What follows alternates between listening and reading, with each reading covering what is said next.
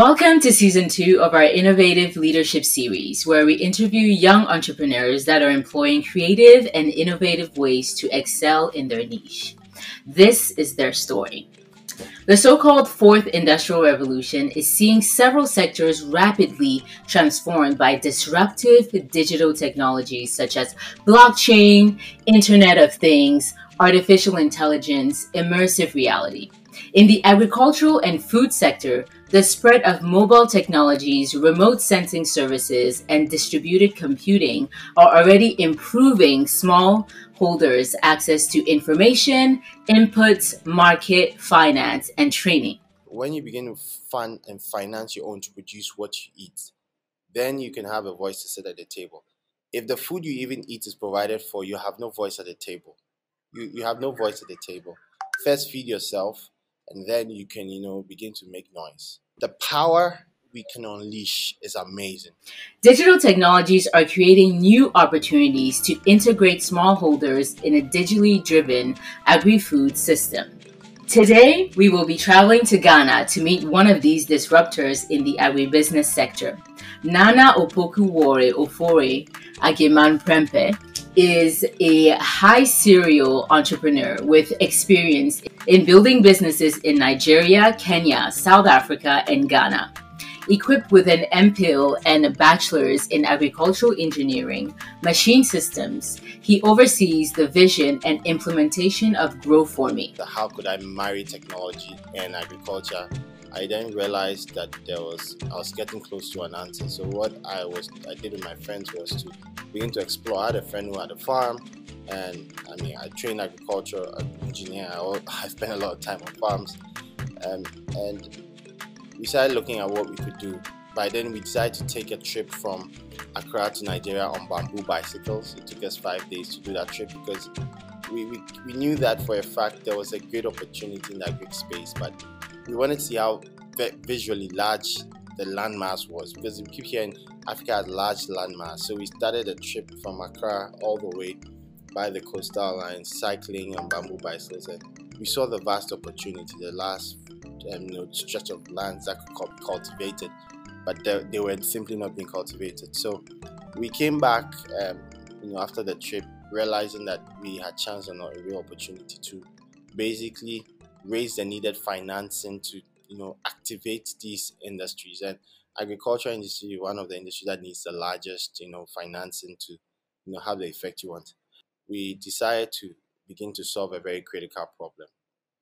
What we saw in our deep analysis was that eh, over 70% of the food that we eat in Africa comes from smallholder farmers. Smallholder farmers tend to have about five acres of, of land. And five three to five acres of land. And typically they are not able to expand because there's no financing for them to increase their acreage, clear more land, get more seed, get more fertilizer, and, and tractors to plow. According to the Food and Agriculture Organization of the United Nations, or FOA, in Africa, so called emerging economies and rural areas, weak technological infrastructure, high cost of technology, low levels of e-literacy and digital skills, weak regulatory framework, and limited access to services mean that these areas risk being left behind in the digitization process. By using satellite technology, we're able to monitor the farms that we find across and over wherever they are, and then ensure that the farmers, you know, do well. Then at the end of the harvest, we take the uh, commodities and trade them on the Ghana Commodity Exchange. As we expand to other African countries, we trade them on their exchange and then pay back the sponsor and the farmer too. So it's just an exciting setup we have that takes the burden of technology off the farmer and places the burden of technology on the young elite or someone like yourself or myself who is familiar with a computer or use a smartphone, has a debit card or a mobile money wallet and knows how to interact with this technology. Yet, developing economies may also have the advantage of being able to leapfrog older agri food technologies and models in favor of a digital agriculture revolution. This scenario will require radical rethinking, and youth agripreneurs have a key role to play in the digitization of the agricultural sector, as they have unique insights from listening to the experience of their parents, grandparents, and observing missed opportunities. Yeah, so satellite technology has been around for a while. Most people have the closest they interact is when they use their Google Maps to get directions.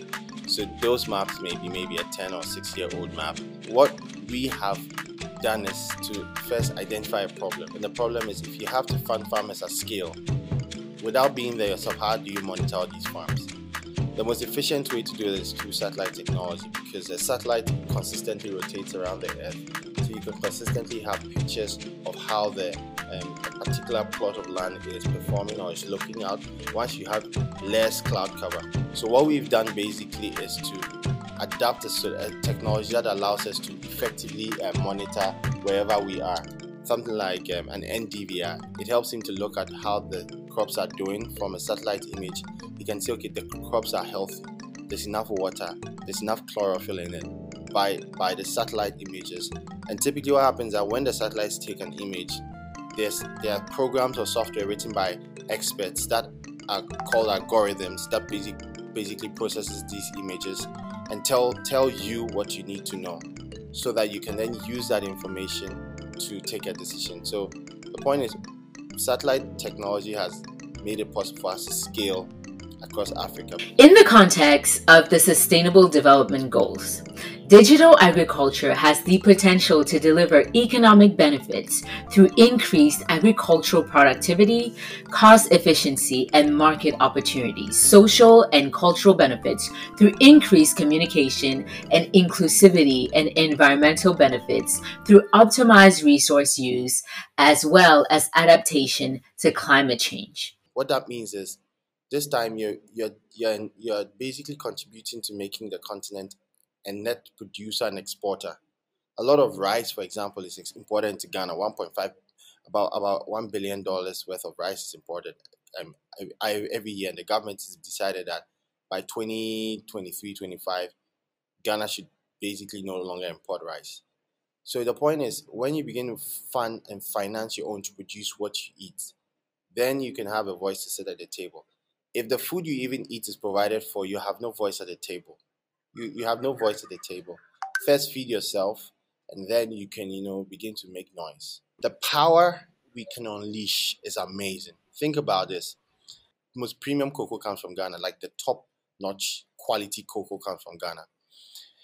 Every year, the government raises about $1.5 billion to trade cocoa. That is literally to pay our farmers, buy the cocoa, and ship it off to Switzerland, to China, and Holland across the world.